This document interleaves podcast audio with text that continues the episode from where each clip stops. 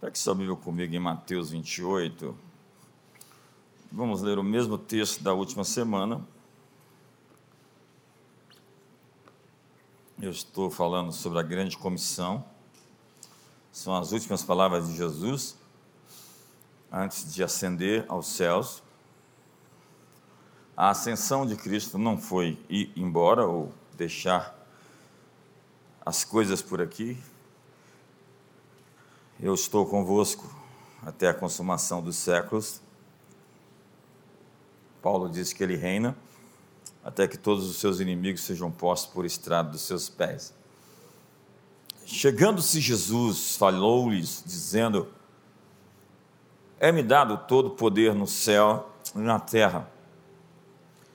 Portanto, ide e fazei discípulos de todos os povos, batizando-os em nome do Pai, do Filho e do Espírito Santo ensinando-os a guardar, a obedecer todas as coisas que eu vos tenho ensinado, mandado.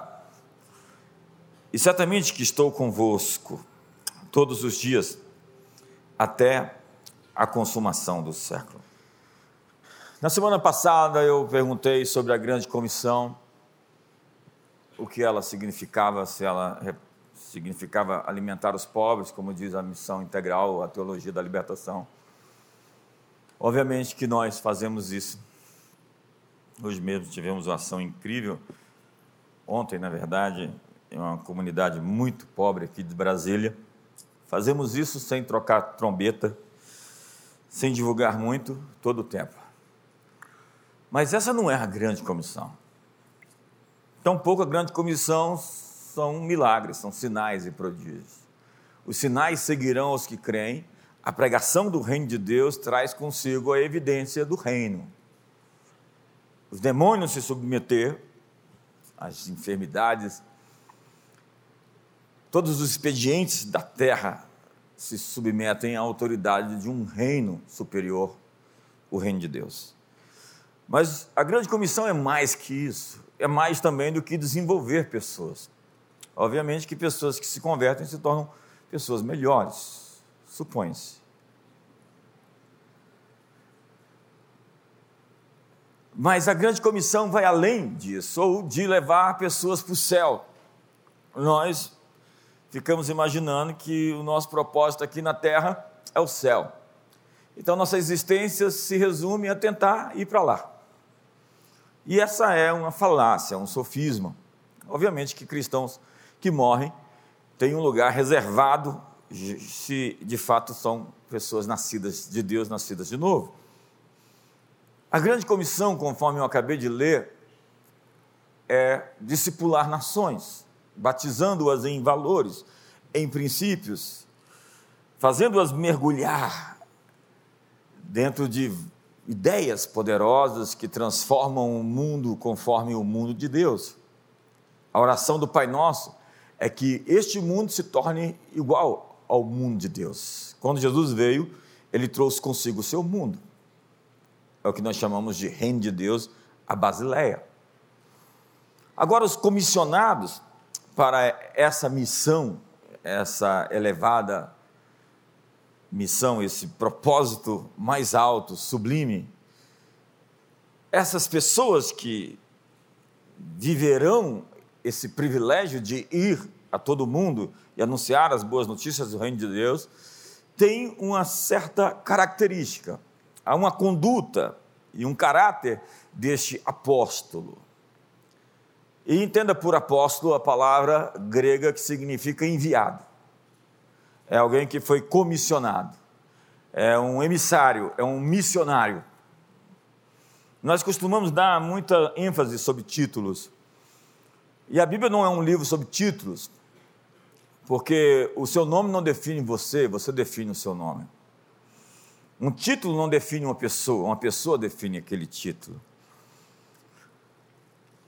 E nós temos aqui cinco pontos essa noite que eu quero discutir, que eu quero trabalhar com você bem rapidamente.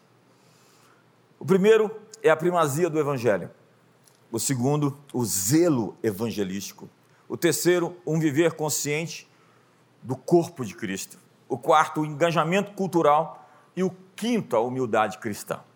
Então vamos lá. Essas são características que norteiam a vida do missionário. Eu disse semana passada e comissionei todos aqui como missionários. Quantos são missionários de Jesus aqui?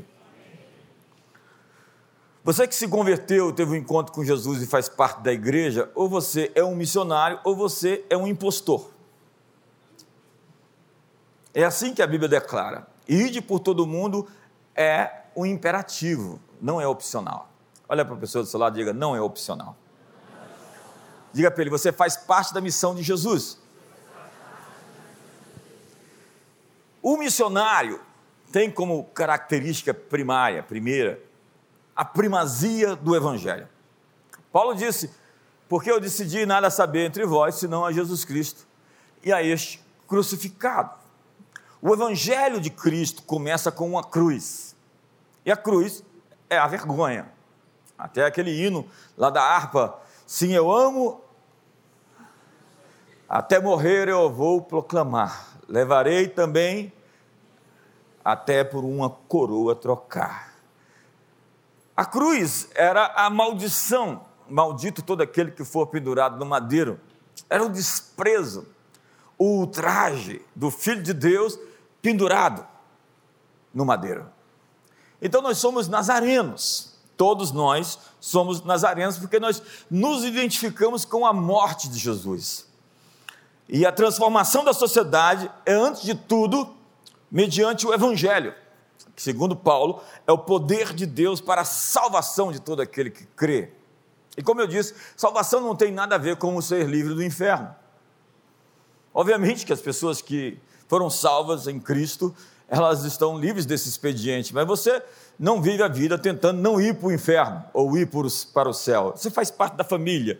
Então desfrute a boa companhia do Espírito Santo, dos seus anjos e dos irmãos na plena comunhão e no poder do Espírito Santo. Entenda que não é mediante a política ou a economia que nós começamos a transformação do mundo. Tudo começa no indivíduo. A chave da renovação social começa na pessoa é a regeneração, o que a Bíblia chama de novo nascimento, a nova criação em operação. Quem nasceu de novo se tornou uma nova criatura. E você olha para aquele sujeito, outrora com, esse, com aquelas antigas práticas, e você pergunta: o que aconteceu? Você entrou para a lei dos crentes? Não, eu nasci outra vez. Importa-vos nascer de novo, disse Jesus a Nicodemos. E isso não é uma mudança externa, aparente é uma mudança interior, no eixo, no profundo, no âmago da existência. Tudo começa no indivíduo, porque é a regeneração a partir do homem de toda a criação de Deus. Sem o novo nascimento, nós estamos enxugando gelo. É incrível as pessoas tentando reformatar a humanidade com suas filosofias, com suas utopias. Estão tentando até reinventar o homem a natureza humana. Não há esperança para o homem, exceto na regeneração. Isso significa a restauração do homem à imagem de Deus, com o plano de subjugar a terra e exercer domínio sobre ela. Como disse lá o super-herói, com um grande poder, uma grande responsabilidade. Quem foi que falou? Você sabe. Então Deus deu ao homem um grande poder, mas ao homem caído, ele não poderia dar a plenitude da sua força. Então foi limitando, inclusive, a idade. Quando Adão viveu centenas de anos, e depois do dilúvio, o homem começou a viver no máximo 120 anos. Então Deus limitou a força do homem e principalmente da mulher. Porque uma criatura tão poderosa como a mulher não poderia sair por aí dando sopa. É o que o Miles dizia a respeito de alguém tão poderoso que estava precisando de algumas limitações, como o homem e a mulher. Deus fez assim. Somente um homem alinhado com os céus pode reproduzi-lo na terra. A ideia de Deus é reproduzir o seu mundo no nosso mundo, comecei dizendo. E sem a graça da regeneração, O homem não pode guardar a lei de Deus e cumprir o seu dever no mundo. A lei, ela não santifica ninguém. Ela só mostra o quão corruptos somos, incapazes de preencher ou ocupar ou chegar no padrão celestial. E sem a graça da regeneração, o homem não pode cumprir o seu plano. Um homem caído não consegue cumprir o chamado de Deus de restaurar todas as coisas. Nós precisamos, então, de homens cheios do Espírito Santo para levar nossas famílias, nossas empresas e nações ao seu destino. Homens cheios do Espírito Santo. O Evangelho não é um pneu de estepe para emergências. O Evangelho é a grande solução de Deus para consertar as coisas.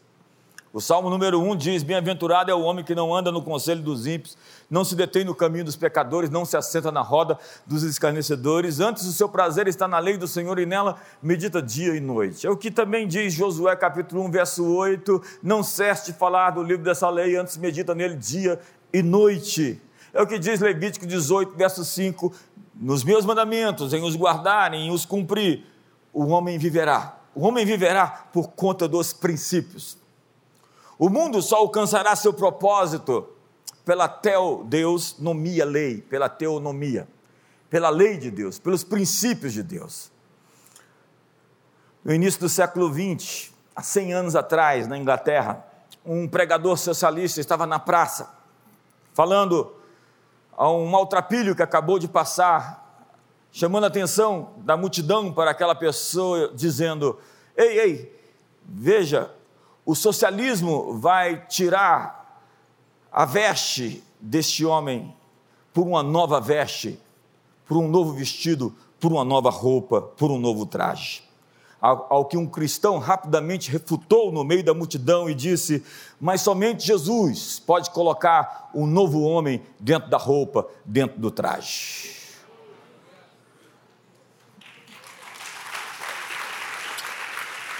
Somente o Evangelho pode transformar uma sociedade caída. Somente o Evangelho pode transformar uma sociedade decadente. Dr. Maios dizia: vê um chefe de gangue, dê a ele uma visão. Mostre para ele o futuro. Apresente a ele o que ele pode alcançar na vida. Ele vai deixar tudo para seguir esse sonho. O Evangelho é o sonho de Deus de transformar cada homem e cada mulher e levá-los à plenitude de suas existências. Mas hoje nós vemos um ser humano quebrado, um ser, um ser humano ambíguo, um ser humano cheio de traumas psicológicos, cheio de psicopatologias, um ser humano deformado. O Evangelho é o poder de Deus para a restauração, para a transformação, para a cura de todo aquele que crê. A característica número dois desse missionário, desse apóstolo, desse emissário, é o zelo evangelístico. Nós levamos boas novas às pessoas. O Evangelho é boas notícias. E a cruz é a grande garantia que nós temos de que vamos vencer. Sim. Outro dia desse, uma pessoa me procurou e eu conversei com ela, uma conversa bem difícil, porque ela estava amarga e estava ressentida e estava tentando colocar a culpa dos seus problemas em outras pessoas. Ela estava realmente ferindo muita gente. E ela me disse: Eu sou uma pessoa do bem. E eu disse: Uma pessoa do bem não faz coisas como você está fazendo. Uma pessoa do bem não faz coisas más. Jesus disse que cada árvore produz de acordo com a sua espécie. Uma árvore boa não pode produzir frutos maus. Assim como uma árvore má não pode produzir bons frutos. Uma pessoa do bem foi até a cruz e levou o seu homem velho e pendurou ali. É isso que uma pessoa do bem faz. Ela atropela a si mesma e faz aquilo que sabe que é certo. Quantos estão comigo aqui hoje? Diz a Bíblia, no sentido de que, quanto ao trato passado, vos despojeis do velho homem que se corrompe segundo as concupiscências do engano. O velho homem é como um vestido que você tira, uma roupa. E nos renoveis no espírito do novo, do vosso entendimento, e vos revistais do novo homem, criado segundo Deus em justiça e retidão, procedentes da verdade. Diz ainda Paulo: Fazeis, pois, morrer a vossa natureza terrena, reptiliana, rasteira, prostituição, impureza, paixão lasciva, desejo maligno, avareza, que é a idolatria. Por essas coisas é que vem a ira de Deus sobre os filhos da desobediência. Ora, nessas mesmas coisas andastes vós também no outro tempo, quando vivieis nelas. Agora, porém, outra vez, diz a Bíblia, despojai-vos igualmente de tudo isso: ira, indignação, maldade, maledicência, linguagem obscena do vosso falar. Não mintais uns aos outros, uma vez que vos despistes do velho homem com os seus feitos, e vos revestistes do novo homem que se refaz para o pleno conhecimento, segundo a imagem daquele que o criou. É como diz 2 Coríntios 5, verso 17: se alguém está em Cristo, é nova criatura. As coisas antigas já passaram, tudo se fez novo. Quantos conhecem pelo menos esse texto? Me ajuda aí. A ética do enviado, do apóstolo, do missionário, é compartilhar essa mensagem que pode salvar. Jesus é poderoso para salvar. Essa é a nossa mensagem. E os esforços evangelísticos, acredite, não podem deixar de ter sucesso. Experimente, vai e comece a falar de Jesus. Você vai ver terras muito secas, recebendo água como se esperasse por aquilo. As pessoas estão com fome do Evangelho. Como o pastor Juninho disse aqui, nós abrimos igrejas no Brasil. Em 2021, abrimos 10 igrejas em um ano. E é incrível como as pessoas estão famintas de receber a mensagem. Quem está com fome, até um pedaço de pão é um banquete. Esse é um momento de colheita no Brasil. O Brasil está vivendo um movimento de avivamento. Nós vamos ver milhões, milhares de pessoas se convertendo e se rendendo ao Salvador. Diz a Bíblia que Cristo é o Soter, ele é o Salvador do mundo. Ele é como água cristalina para um coração sedento. Sim, algumas pessoas não estão com o coração pronto. Algumas pessoas estão endurecidas, elas anestesiaram seus nervos existenciais. Elas estão pedradas, petrificadas. Como essa pessoa, com dura cerviz, tentando arrumar um culpado, amargas, ácidas. E nós realmente acreditamos que Deus sabe como colocar o dedo no lugar onde as pessoas se quebrantam. E nós sabemos que Deus está preparando pessoas para uma grande colheita nessa nação e no mundo. Estamos orando por um bilhão de almas na próxima década. Quantos acreditam nisso? Sim, nós crescemos mais rápido do que o islamismo. Nós não estamos perdendo, acredite. Os dados não são contra nós. Existem mais pessoas salvas hoje nascidas de Deus, vivas do que aquelas que morreram e estão no céu. Toda igreja deveria celebrar quando as pessoas se convertem. Nós deveríamos ter essa natureza missionária que celebra o batismo das pessoas que descem nas águas. O batismo deveria ser uma festa onde todos os líderes não poderiam ser, não precisavam ser convocados, convidados para estarem lá. Eles necessariamente estariam, porque a Bíblia diz que os anjos fazem festa quando os pecadores se arrependem. Mas os anjos estão mais crentes do que alguns crentes. Tem uns anjos que não são tão crentes.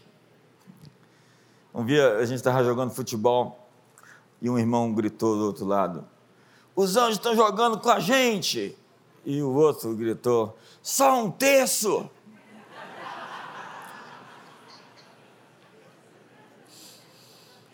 Paulo disse que no dia de Jesus vocês são a minha glória.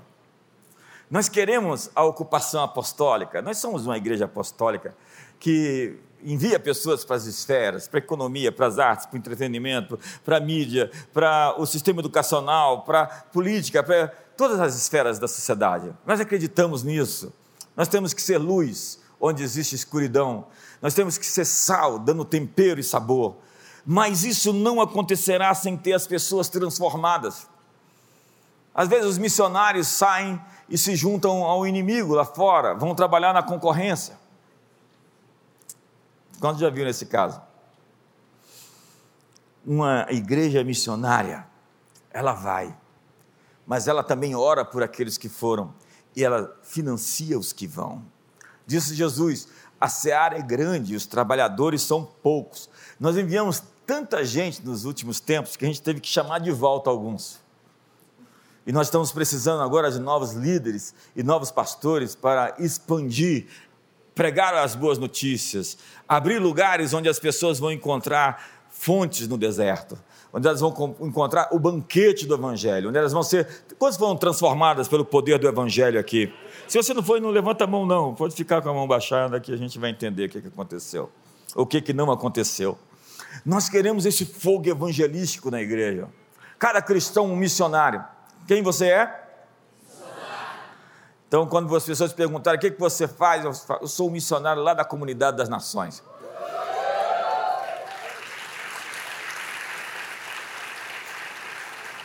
Mas se você dá mau testemunho lá fora, não fala que é aqui, não. se o teu testemunho é bem complicado, eu acho melhor você falar, eu estou em tratamento. Nós vamos ter o batismo agora em, em dezembro. Vamos batizar umas 300 pessoas. Espero ver você lá. Número 3. A característica 3 do missionário, do apóstolo, do emissário, do, do enviado, é um viver consciente no corpo de Cristo. Paulo fala por 52 vezes a palavra uns aos outros. Depois do evangelismo vem o discipulado. E tem muita gente que não foi discipulada. Todo o problema da igreja é gente que não foi discipulada. Você vê cristão que não está dando bom testemunho, é porque ele não tem um discipulado correto.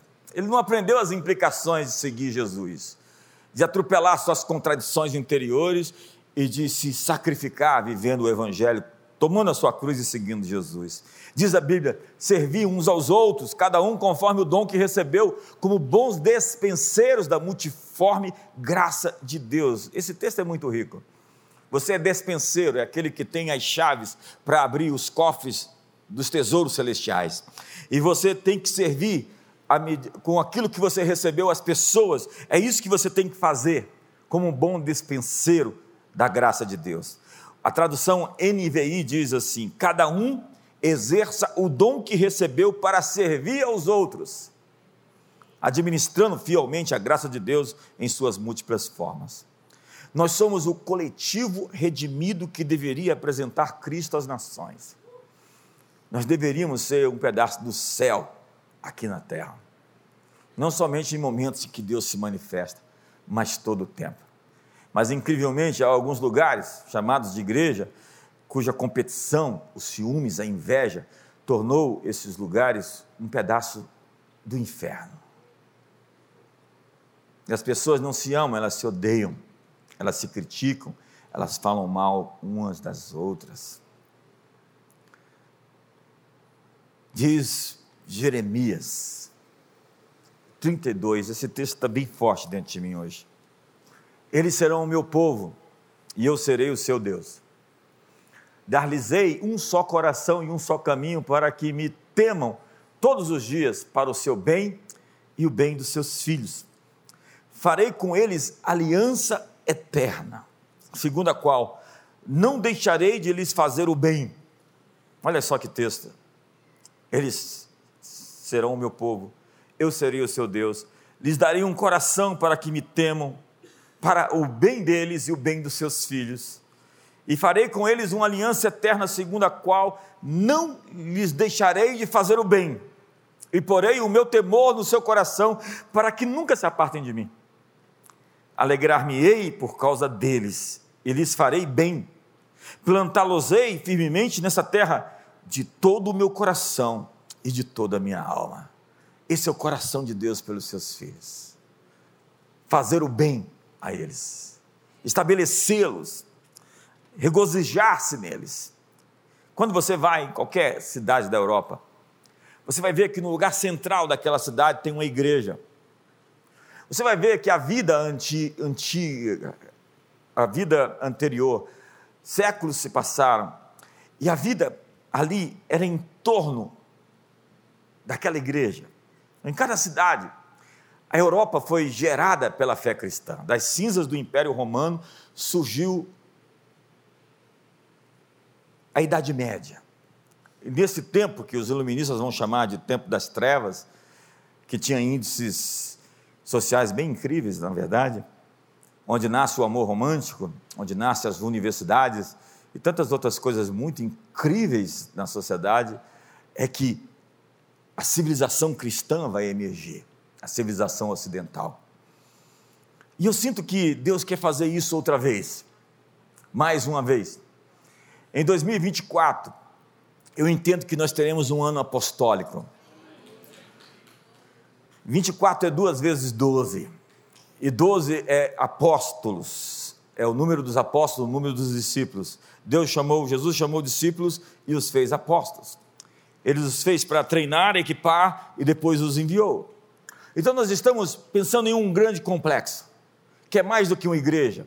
É um lugar de treinamento, com seminários, com faculdade, onde a faculdade já existe, curso de treinamento, capacitação digital, online, por que não filmes, documentários? Eu estou sonhando em você. Alguns alguns malucos apocalipse estão dizendo que o mundo vai acabar. Então desista. Nós estamos dizendo o mundo está começando, vamos trabalhar. Quantos vão trabalhar aqui em nome de Jesus? Quantos estão prontos para trabalhar aqui em nome de Jesus? Quantos são missionários aqui hoje?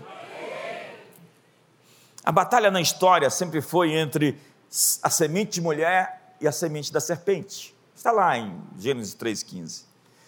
O povo de Deus contra Belial. Luz versus trevas, o joio, o trigo, as ovelhas e os bodes, o povo da aliança e os cães, que eram os violadores do pacto. É a cidade de Deus ou a cidade do homem, segundo Agostinho de Hipona. Deus fez para si uma cidade, chamou Jerusalém. O homem fez para si uma cidade, chamou a Babilônia. Assim como Tertuliano fala que a guerra é Jerusalém versus Atenas. Nós temos então o jardim, nós temos Noé e o dilúvio, nós temos Ló e Sodoma, nós temos a Torre de Babel, o Êxodo e os cananeus. E o que se repete nessas histórias? Deus liberta seu povo e destrói os violadores do pacto.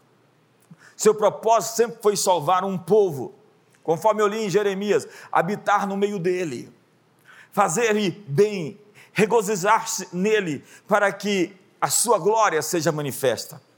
Nós estamos aqui para construir a cidade, conforme João capítulo 21, verso 10, viu a cidade em Apocalipse. E é mais do que simplesmente ver a cidade descendo do céu. Era Deus dizendo: É isso que eu quero que você faça. Como Moisés viu o templo, viu o santuário e reproduziu, eu quero que você construa a cidade. Nós estamos aqui para construir a cidade de Deus. Mas as águas vivas de Cristo, por vezes, foram convertidas em um brejo evangélico estagnado, porque a cidade do homem está tentando roubar a cidade de Deus. A Babilônia está tentando se erguer mas Deus está reunindo um povo e ele tem um propósito de regozijar-se nele e de fazer bem a ele. Diga para o seu irmão: Deus tem um plano bom para você. Diga, seus pensamentos são bons para você. Diga, ele tem uma grande história para você em 2024. E por que esperar 2024 se você já pode viver essa história em 2023?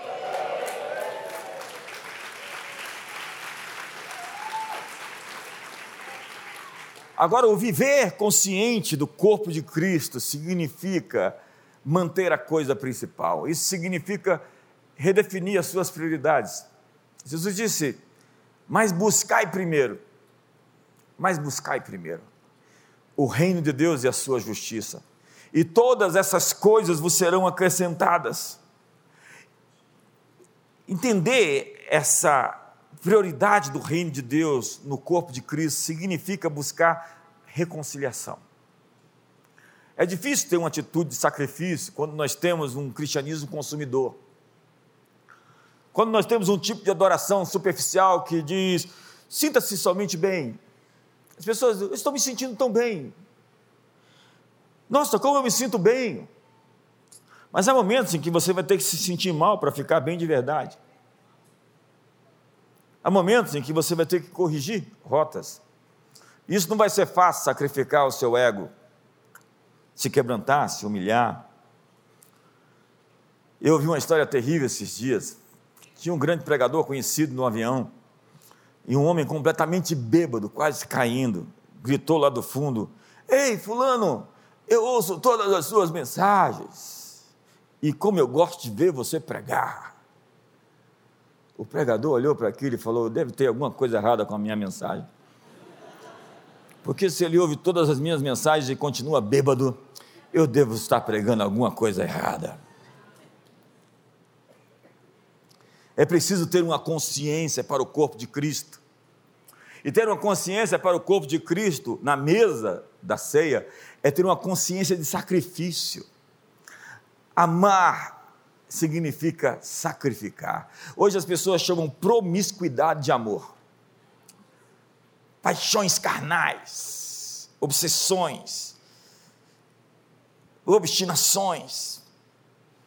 Mas amor é nutrir, é proteger. Amor é guardar ao custo da sua própria vida. Amor é sacrifício, porque Deus prova o seu amor por ter dado Jesus por nós. Deus amou o mundo de tal maneira que deu o seu único filho para que todo aquele que nele crê não pereça, mas tenha vida eterna. Quando você diz eu amo você, você está dizendo eu estou pronto para atropelar meu ego e defender e proteger a sua vida. Isso é amor. O resto é falsificação. Diz que tem duas palavras inglesas, duas frases inglesas que não têm significado nenhum. Uma é I love you e a outra é made in China.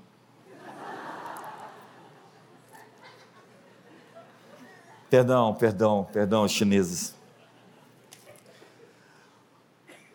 Todo relacionamento exige descolamento, desprendimento e renúncia. Uma consciência para o corpo de Cristo é ter paciência com os irmãos e é resolver as diferenças entre nós. Paulo disse: se vocês vão julgar os anjos e vocês não resolvem os problemas de vocês, quem vocês pensam que são? Paulo está falando dos litígios e da briga entre os irmãos. Ele está falando por que vocês levam suas causas para os tribunais dos pagãos? Se vocês vão julgar os anjos, vocês não entenderam ainda a missão de vocês. E há pessoas em brigas e litígios, e guerras, e intrigas e conflitos, com barracos no corpo de Cristo. Sinto dizer que essas pessoas ou não nasceram de novo, ou não desenvolveram a sua salvação. Na verdade, Paulo fala que você precisa crescer. Crescer para comer alimento sólido e parar de beber leite. Paulo diz assim: Assim, pois, amados meus, como sempre obedeceste, não só na minha presença, porém, muito mais agora na minha ausência. Desenvolvei a vossa salvação com temor e com tremor. Muito bem, você veio aqui na frente, você entregou a sua vida para Jesus. Muito bem, você foi batizado. Mas você precisa desenvolver a sua fé. Você precisa crescer, parar de tomar danoninho. Não tem os Doritos, tem os Chiitos, tem os chaatos e tem os danoninhos. O cristão danoninho é aquele que vive mimizento, tudo dengoso, tudo dodói. Número 4. Engajamento cultural estratégico e corajoso. Esse que eu vou menos falar, porque é o que eu mais estou falando todo esse tempo. Um cristão normal, ele é cristão fora dessas quatro paredes quando o culto termina. Ele é o cristão na segunda-feira. Há um grande problema hoje, há três coisas importantes aqui. O evangelho da segunda-feira. Ei, o evangelho da segunda-feira, você entendeu? Lá no seu escritório, lá na sua empresa, lá onde você é, estuda, você tem que dar um testemunho de quem você é. As pessoas têm que saber que Jesus vive por sua causa. As pessoas têm que se interessar por Deus, porque você está vivo e você está ali. Os cristãos devem invadir a cultura e devem ser a luz do mundo e o sal da terra. Segundo lugar, todo governo é uma teocracia. Eu disse isso a semana passada.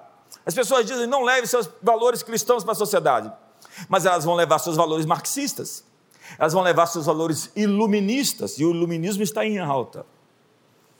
Eles querem simplesmente dizer que eles podem levar os seus valores, e nós não. Sendo que todo o sistema é teocrático porque está adorando um Deus em última instância. Ainda que seja uma religião secular, uma religião política, como dizia Eric Voegelin. Ou seja, se você perceber, tem soteriologia, doutrina de salvação, tem até o fim da história.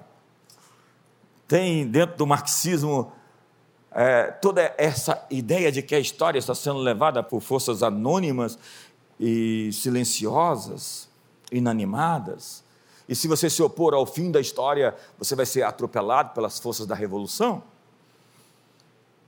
Todo governo é uma teocracia e nós precisamos resistir à concessão cultural pragmática. Terceiro, o avanço do reino de Deus é preceituado por padrões. Deus não faz o movimento dele de qualquer forma, e a parte do mal todo aquele que invoca o nome do Senhor. Não coloque Deus nas suas confusões. A revolução de Deus, ela é devagar, é paulatina. Ela não é um gesto radical. Ser um conservador é acreditar na mudança da sociedade gradualmente ao longo da história, é ter paciência para ver a coisa acontecer, como um fermento que leva da massa e vai transformando tudo, como medida de fermento ou como uma semente de mostarda. Eu falei para vocês outro dia que aquelas catedrais chamadas por góticas, por os iluministas, porque eram bárbaras, segundo eles, mas que são extremamente belas em cada capital europeia, elas levaram 100 anos para ser construídas. Às vezes um homem começou e o seu neto terminou. Por quê? Porque eles não acreditavam, como alguns apocaliptos estão dizendo, que o mundo vai acabar em sete anos. Eu sugiro a você que nós temos que construir catedrais culturais e não barracões cheios de puxadinhos e gambiarras. Nós temos que ter uma cultura do futuro, uma cultura do amanhã, um pensamento de longo prazo, de construir algo que vai permanecer, algo que vai durar. Como diz o maior teólogo vivo dos nossos dias, Nicholas Thomas Wright, N.T. Wright. O que você faz hoje, no seu trabalho, vai durar no reino eterno de Cristo. O que você está fazendo agora é algo que vai dar, ter continuidade quando a eternidade chegar. Então o mundo não vai terminar, nós só estamos numa mudança de era e não num término ou um fim do mundo. Acredite nisso. Existe um conservadorismo que não representa hoje os nossos valores. E nós precisamos realmente atentar para isso, porque o que se chama conservador muitas vezes não se chama cristão. Nós precisamos ressaltar a honra e a importância de longo prazo das nossas ações. E por último, vocês estão querendo ir embora? Então, por último,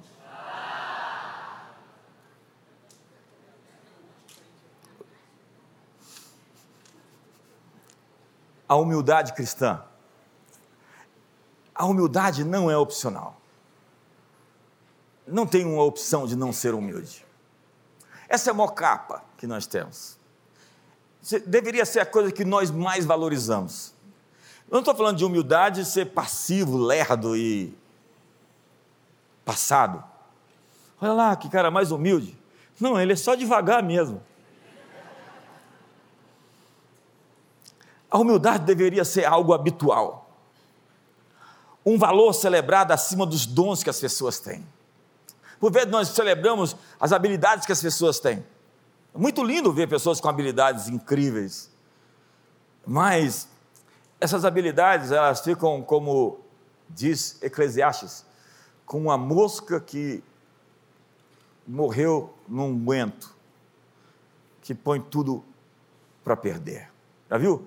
A mosca num guento, um guento cheiroso, maravilhoso, e de repente vem um mosquito, uh, caiu no óleo e aquele perfume começou a cheirar mal porque o orgulho entrou. Quantos estão comigo aqui hoje? É óbvio que ser seguro de quem você é, para uma pessoa insegura de quem ela é, vai despertar um sentimento de que você não é humilde para essa pessoa. E humildade não tem nada a ver com insegurança pessoal. Porque para os inseguros, segurança ou confiança vai parecer arrogância. Nós temos que entender que o Evangelho da Graça derrotará e derrota, no tempo presente, todos os inimigos de Deus na história. É isso que nós estamos vendo. O ciclo se passa. Eles se levantaram outrora, foi lá no império, foi lá é, na igreja subterrânea de Roma, nas catacumbas de Roma, dentro dos circos romanos, no Coliseu. Eles tentaram destruir o cristianismo por dez ondas de perseguições terríveis. E quanto mais eles batiam na fé como massa de bolo, mais o evangelho crescia. E Tertuliano chegou a zombar dos pagãos, dizendo: o sangue dos mártires é, é a semente que faz o evangelho florescer. E nós chegamos aqui no século 21, e a igreja venceu lá, outrora, os imperadores e os poderosos, e as perseguições e os inimigos da história. E nós vamos continuar vencendo até o fim, acredite. E tudo isso foi pela graça de Deus, tudo tem uma classificação. É um favor imerecido. Nenhum cristão possui algo que não tenha recebido primeiro pela graça. Na verdade, o oxigênio foi ele quem deu, ok? A força para você trabalhar, quem te deu? A saúde. E quem te deu o sol? E quem te deu a chuva? E quem te deu a terra para plantar? E quem te deu a semente? Nada temos que dos céus não nos seja dado. Toda boa dádiva e todo dom perfeito procede do Pai das luzes, onde não há sombra nem variação de mudança. Tudo se resume à graça. Diga comigo, graça. Então diz Paulo: Por, pois quem é que te faz sobressair? Você está se achando? e que tu tens, e que tens tu que não tenhas recebido? E se o recebestes, por que te vanglorias, como se não o tivesses recebido? Ei, diga para o seu irmão do seu lado: a humildade não é opcional. E o orgulho é um inimigo e uma ofensa a um Deus Santo. Eu vou citar alguns textos bem rápido para você aqui. Presta atenção. O temor do Senhor consiste em aborrecer o mal, a soberba, a arrogância, o mau caminho e a boca perversa, eu os aborreço. Está tudo ligado, né? Provérbios 11: Em vindo a soberba, sobrevém a desonra, mas com os humildes está a sabedoria. Abominável é ao Senhor todo arrogante de coração é evidente que não ficará impune. Ei, ei, Deus não está apenas distante, ele se torna o oponente do homem orgulhoso. Deus resiste ao soberbo. Algumas pessoas me procuram e falam: Olha, ora por mim, porque o diabo está me resistindo. Será que é o diabo mesmo? Conhecendo você e a maneira como você tem agido, sinto dizer que você tem um oponente muito mais forte. Na verdade, ele é o forte dos fortes. A soberba precede a ruína, e a altivez do espírito, a queda. Diz Pedro, então: rogo igualmente aos jovens, sede submissos aos que são mais velhos, aos anciãos, aos presbíteros outros sim no trato de uns com os outros. Esse respeito pelos mais velhos ele está acabando na sociedade, né? Paulo fala que você falar com uma mulher mais velha como a uma mãe, a um homem mais velho como a um pai, as mulheres como a irmãs, outros sim no trato de uns com os outros, cingivos de toda humildade, porque Deus resiste aos soberbos, contudo, aos humildes concede a sua graça. A humildade é esse grande manto, essa grande capa. E quando você pensa que é humilde, acabou a humildade. Tem gente que tem orgulho da sua humildade. E o orgulho é enganoso. Diz a Bíblia, esse texto é pesado, hein? O terror que inspiras e a soberba do teu coração te enganaram, Deus fala. Tu que habita nas fendas das rochas, que ocupa as alturas dos outeiros, ainda que eleves o teu ninho como a águia, de lá te derribarei, diz o Senhor. Eu tenho percebido na igreja cristã evangélica do Brasil que há pessoas que primam pela ortodoxia e eles são tão implacáveis e tão duros, e tem gente que perde seu tempo assistindo essas pessoas na internet. Porque eles são tão duros, eles são ortodoxos, mas ser ortodoxo não é suficiente. Sem a humildade produzida pelo Evangelho, todo o credo correto e toda a agenda correta serve apenas para a carne, para o homem e não para Deus. Deus não quer ferir o seu orgulho, Deus quer eliminá-lo. E a raiz do orgulho pode estar produzindo frutos em sua vida, em nossa vida. Rapidamente eu quero aqui ler com você, com algumas adaptações que eu fiz, os frutos do orgulho que podem tomar as seguintes formas por Brent Weller. Primeiro, eu sou autossuficiente na forma como vivo, eu me basto. Inclino-me a pensar que possuo força e habilidade sabedoria suficientes para viver e me conduzir no mundo? Ou possua consciência constante que cada respiração depende da vontade de Deus? Segundo, sou ansioso em relação à vida e ao futuro. Minha confiança em Deus vacila e raramente experimento sua paz contínua e transcendente. É porque você se sente por conta própria. E você não está por conta própria. Tem alguém por você. Alguém conspirando por você, alguém lutando por você, alguém protegendo você, alguém que disse: As minhas ovelhas eu as tenho na minha mão. Vem, tenta tomar elas de mim. Três,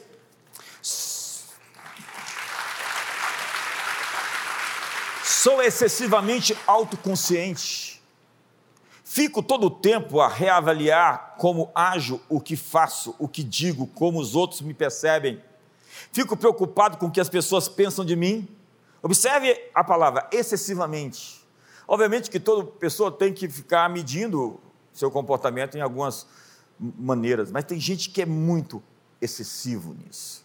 Quarto, temo mais o homem que Deus preocupo-me com a reação das pessoas às minhas palavras e à minha conduta e procuro a aprovação humana mais do que a aprovação de Deus?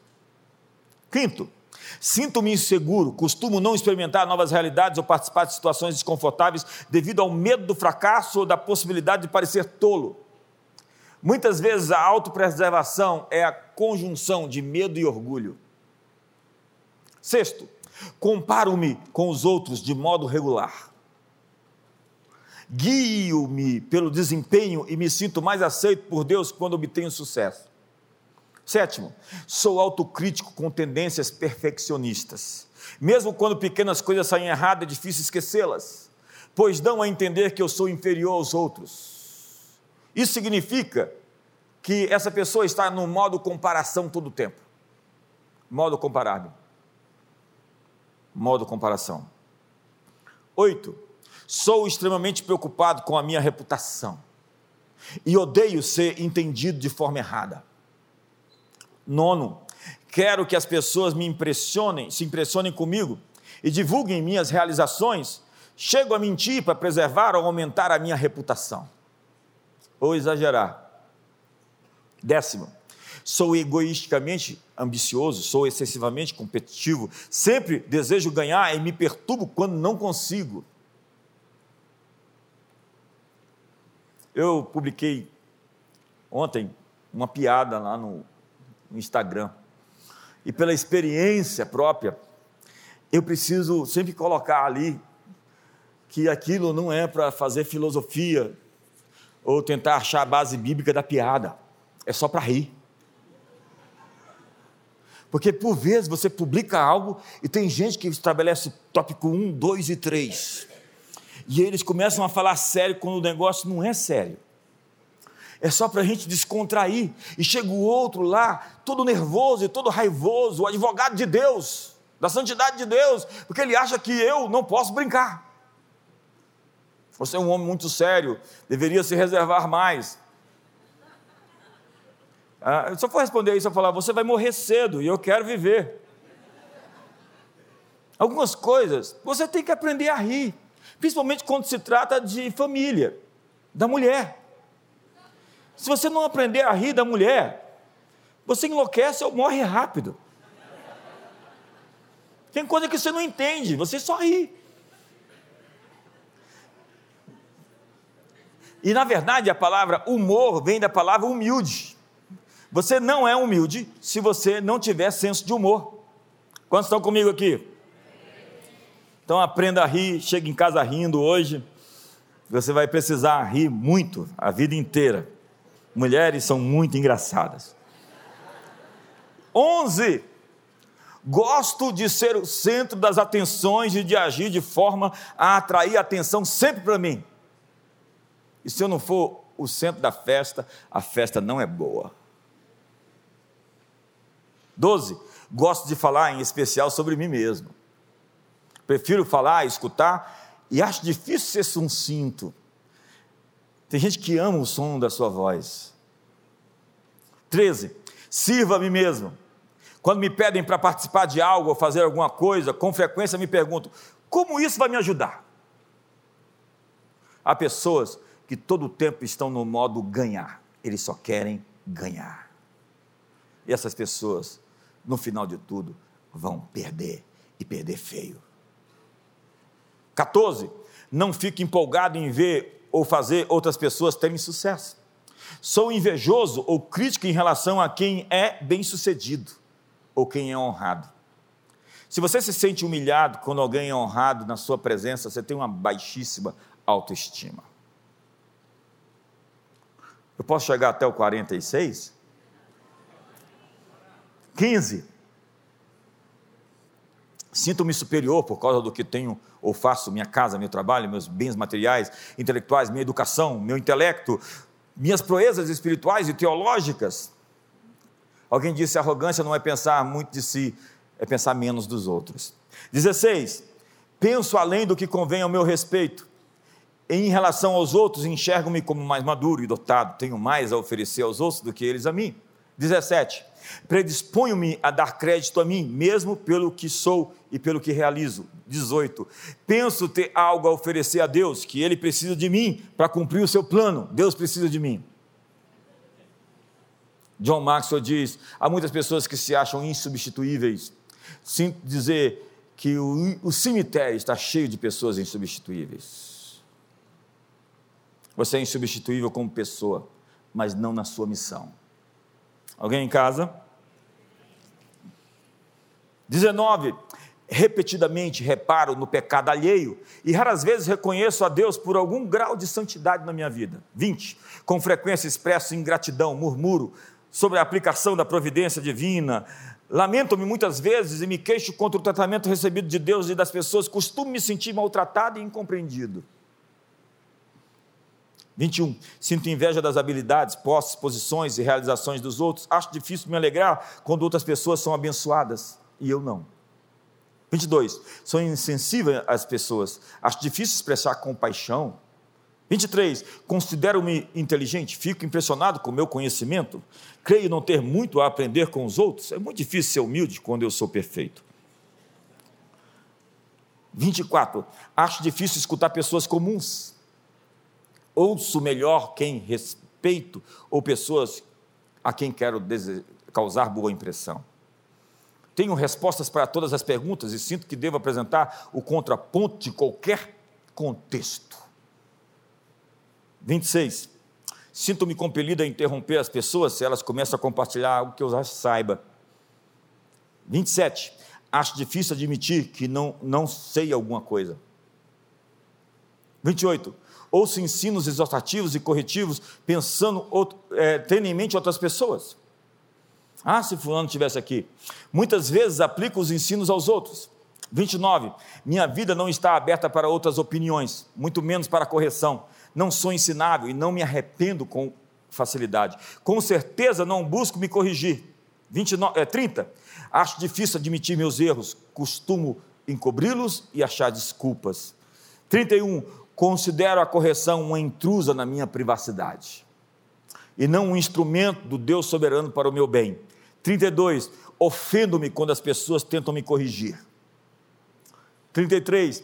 Quando corrigido, me torno contencioso e brigão.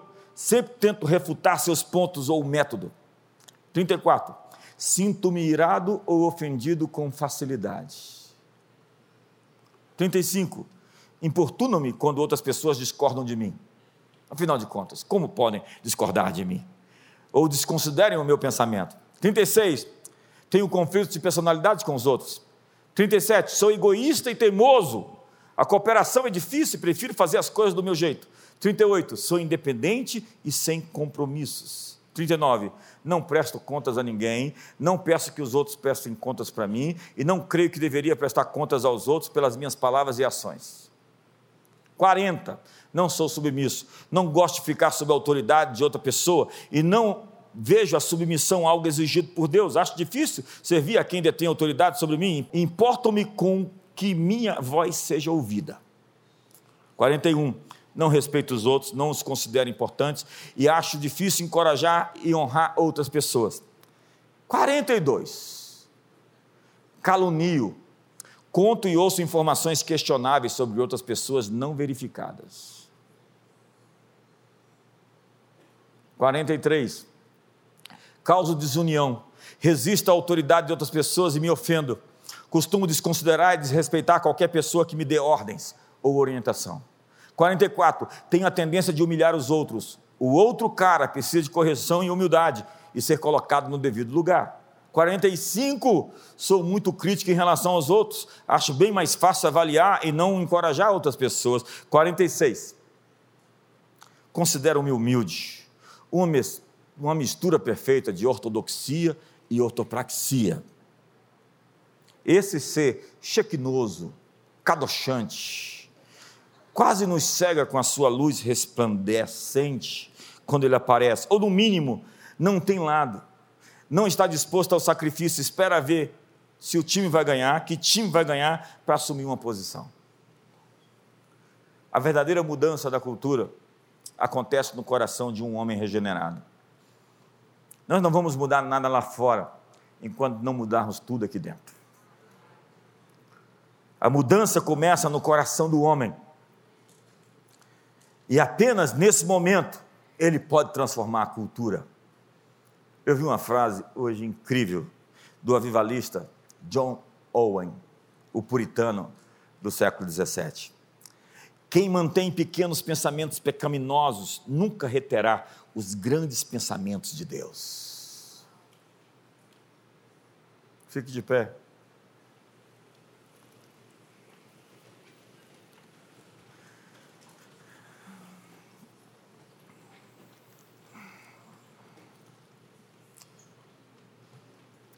Há muitas pessoas que dizem: nós precisamos de uma reforma na sociedade. Ok, você está certo. Mas antes disso, nós precisamos de uma reforma no homem. E não dá para enxugar gelo. A mudança tem que ser visceral, radical, integral. Importa-vos nascer de novo. Quando eu vejo um cristão que incide na prática do pecado constantemente, eu digo: importa-vos nascer de novo. Um cristão que não consegue sustentar sua fé e que vive em quedas, quedas e quedas, é alguém que tem que questionar se ele precisa de salvação, se ele nasceu de novo, se ele está somente vivendo uma religião. Jesus disse a Nicodemos: quem não nascer de novo não pode ver o reino de Deus. Nós estamos vendo um, um povo emergir incrível, que, vai, que serão esses missionários, que vão invadir as nações. Essas pessoas vão carregar fogo e vento, Já viu fogo e vento junto? É um incêndio. Nós vamos ver uma geração surgir agora, é o tema da conferência global, de gente muito poderosa. Mas gente muito poderosa é gente muito despretensiosa. Não dá para se achar e ao mesmo tempo receber uma grande comissão. Tudo que Deus quer usar, primeiro ele reduz a nada. E muito do nosso sofrimento que a gente passa é para deixar o velho homem crucificado. Porque alguns vão lá e pegam o velho homem de volta, se veste dele e arma a confusão. A grande tentação de Jesus não foi ficar com Maria Madalena, segundo Martin Scorsese, na última tentação de Cristo. Não, nada disso. Aquilo é blasfêmia, aquilo é sacrilégio, aquilo é a mente poluída e endemoniada de um diretor de cinema. A grande tentação de Jesus foi descer da cruz. E eles zombavam dele e disse: Pode salvar a tantos, por que não salva a ti mesmo? Se és o filho de Deus, desce daí. E a Bíblia diz que ele podia não só descer, como haviam legiões de anjos prontas, para que se ele quisesse descer, aí sim o mundo teve um fim. Ele manteve-se até o fim na cruz. Mas há muitos cristãos que esqueceram o dever de casa e estão pedindo cinco minutos para Jesus fora da cruz. Jesus me dá cinco minutos, só para eu resolver uma situação ali. Você não tem cinco minutos fora da cruz. Uma vez que você morreu com Cristo, como Paulo disse, estou crucificado com Cristo, já não vivo mais eu, mas é Cristo quem vive em mim. E o meu viver que agora tenho na carne, vivo pela fé no Filho de Deus que me amou e a si mesmo se entregou por mim. Lembre-se que você carrega um testemunho. Quantos missionários de Jesus nós temos aqui hoje? Então vai lá.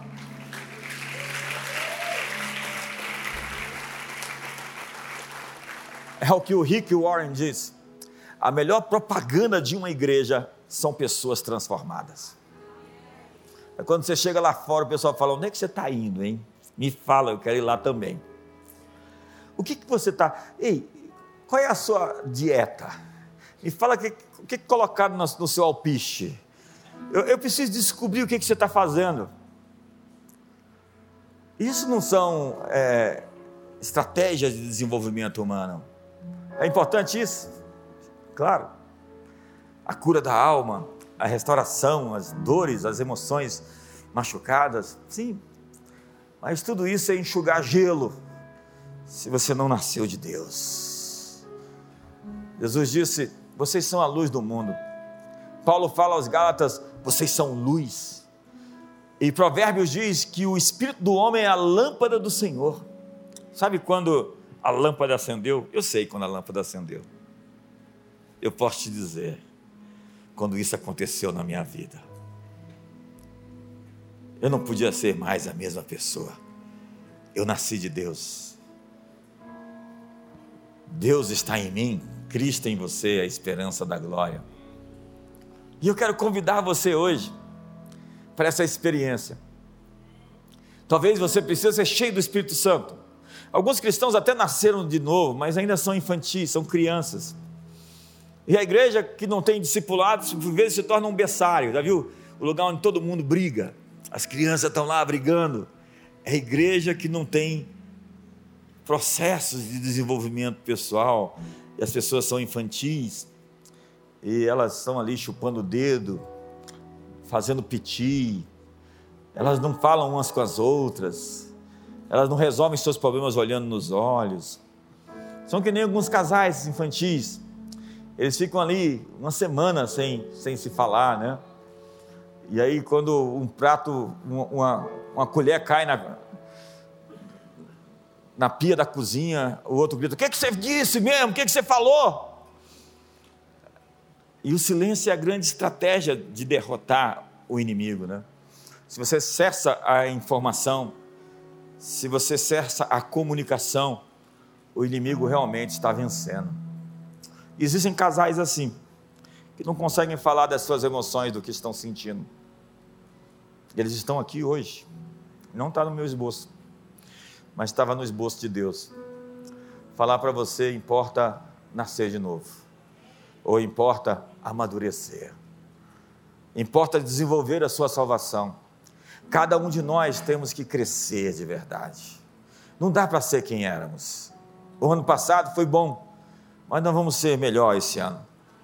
E o ano que vem vamos ser ainda melhores. Por quê? Porque a promessa é que a vereda do justo é como a luz da aurora, que vai brilhando mais e mais até ser dia perfeito. Quantos querem ser uma pessoa melhor? Uma testemunha. Jesus disse: ser-me-eis testemunhas. E ser testemunha, sabe, não é você ficar enchendo a paciência das pessoas com o evangelho. Alguns são tão grotescos que falam: você vai para o inferno, vai virar churrasquinho, seu ímpio. Não chama mais ninguém de ímpio, chama de pré-crente. E não fala para ela isso, fala o que aconteceu na sua vida. O que aconteceu na sua vida que você pode contar para os outros? Ser uma testemunha é dizer: aconteceu comigo. Você tem histórias para contar? Feche seus olhos hoje. Eu tenho alguns minutos ainda. Você está sendo sabatinado essa noite. Você foi comissionado e Deus está rezando os termos para você. Você tem que entender que é o Evangelho que muda o mundo. Não é, não é Platão, não é Kierkegaard, não é Derrida ou Rousseau. A filosofia, ela tem seu valor, mas o Evangelho é que leva a gente de fé em fé. O Evangelho é a resposta de Deus para todas as questões humanas. O meu justo viverá pela fé. Você tem que entender que um verdadeiro cristão ama pessoas. E ele gosta de ver pessoas se convertendo, batizando, a igreja crescendo. Porque o desejo do pai é que a sua casa fique cheia de filhos, cheia de irmãos então há um zelo pela grande comissão. E se você não pode ir, você pode orar pelas pessoas que vão. E você também pode financiar as pessoas que vão. Todo cristão é um missionário. E a seara é grande e os trabalhadores são poucos. E você tem que ter uma consciência de corpo, que nós somos unidos por juntas e articulações Grandeza é uma palavra muito poderosa para uma pessoa solitária. Deus tem grandes coisas para você, e essas grandes coisas acontecem quando você se articula com outras pessoas. Porque Deus nos faz bastante humildes para dizer: você não tem toda a estratégia, precisa de alguém que tem uma parte daquilo que você não tem, que tem um dom que você não tem, que tem uma habilidade que você não tem. E o segredo do sucesso é se unir com as pessoas que têm as chaves e as partes, os pedaços do quebra-cabeça, para que você seja inteiro e todo, completo, através, mediante os outros, uns aos outros. Perdoai-vos uns aos outros, amai-vos uns aos outros, levai os fardos uns dos outros, suportai-vos uns aos outros. A história da humanidade é uns aos outros, uns aos outros. Encontre as pessoas do seu futuro. Encontre as pessoas do seu destino e nunca mais as deixe. Faça amizade de longuíssimo prazo. Tenha relacionamentos de longo prazo. Quarto, engaje culturalmente, entre na cultura. Transforme a realidade à sua volta.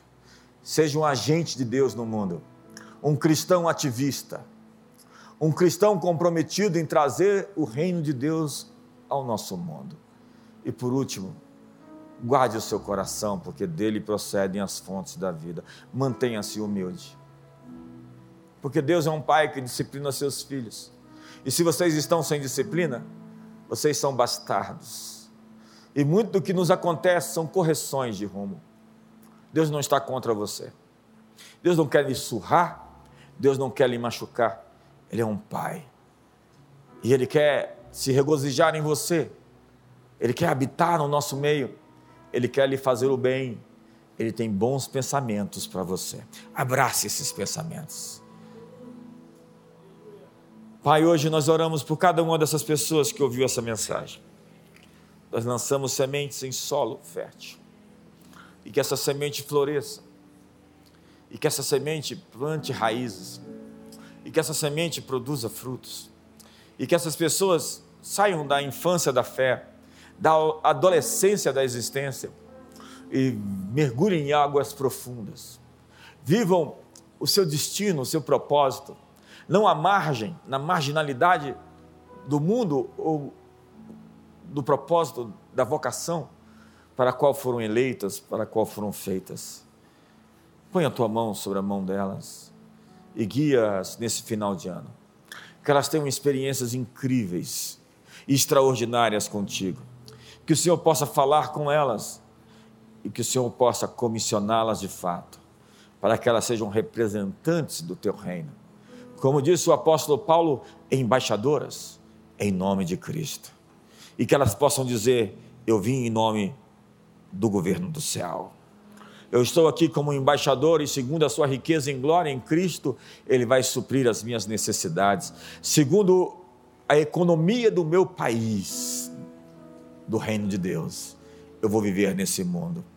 Então eu abençoo você para viver as realidades do reino superior e doenças sejam secas hoje, anomalias se corrijam, que todo mal no seu corpo hoje seja alinhado ao plano de Deus. Ele carregou sobre si as nossas dores. Então eu libero cura sobre corpos essa noite. Eu libero restauração sobre emoções, sobre almas que estão perturbadas, com pesadelos, com remédios controlados, com uma vida de angústia se sentindo desprotegidas, desguarnecidas, não amadas, não queridas. Eu libero o amor de Deus hoje invadindo o seu coração e abraçando você com sua força e seu poder e dizendo: Você é o meu filho amado em quem eu tenho o meu prazer. Com um amor eterno eu te amei, com benignidade eu te atraí. Sinta o seu poder envolver você. Isso não é uma religião isso é um relacionamento. Sinta Jesus tocar hoje o seu corpo, as suas emoções, o seu espírito. Você hoje receba o novo nascimento. Aceite Jesus como seu Senhor, aceite Jesus como seu Salvador. E você que já é nascido de Deus, hoje seja cheio do Espírito Santo. Receba hoje uma capa para viver os seus dias de maneira poderosa, de maneira prodigiosa, de maneira frutífera, que venham tempos de colheita, tempos de resgate, tempos de restituição, que aquilo que te foi roubado lhe seja estornado, devolvido, que te, o que foi roubado lhe seja restituído. As eiras se encherão do trigo, os lagares transbordarão do mosto, do azeite e do vinho. Restituirei os anos consumidos pelo gafanhoto. Que todas as colheitas perdidas que todos os desgastes e dores. Hoje, sinta a presença do seu Pai, do seu Deus. Ele disse: Eu farei um pacto com eles. Eu lhe chamarei meu povo, e eu habitarei entre eles. O lugar onde Deus se sente confortável para habitar é um lugar de pessoas quebrantadas, de pessoas humildes, de pessoas contritas. Hoje, quebrante o seu espírito. Talvez você está vivendo no orgulho.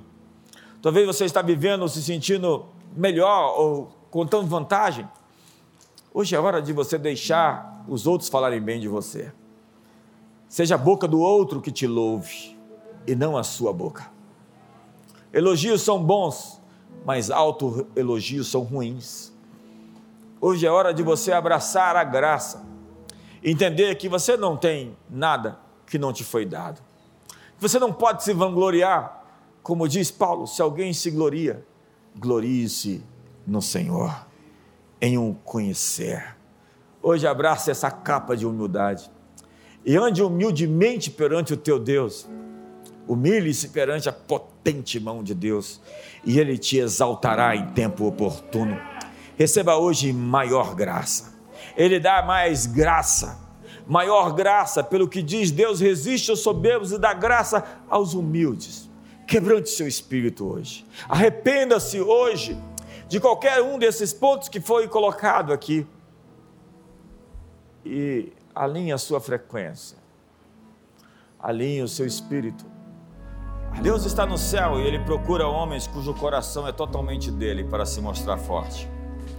Ele está procurando alguém que suporte o peso da sua bênção. Deus tem uma bênção pesada para você. E Ele não está preparando uma bênção para você, ela já está pronta. Ele está preparando você para essa bênção.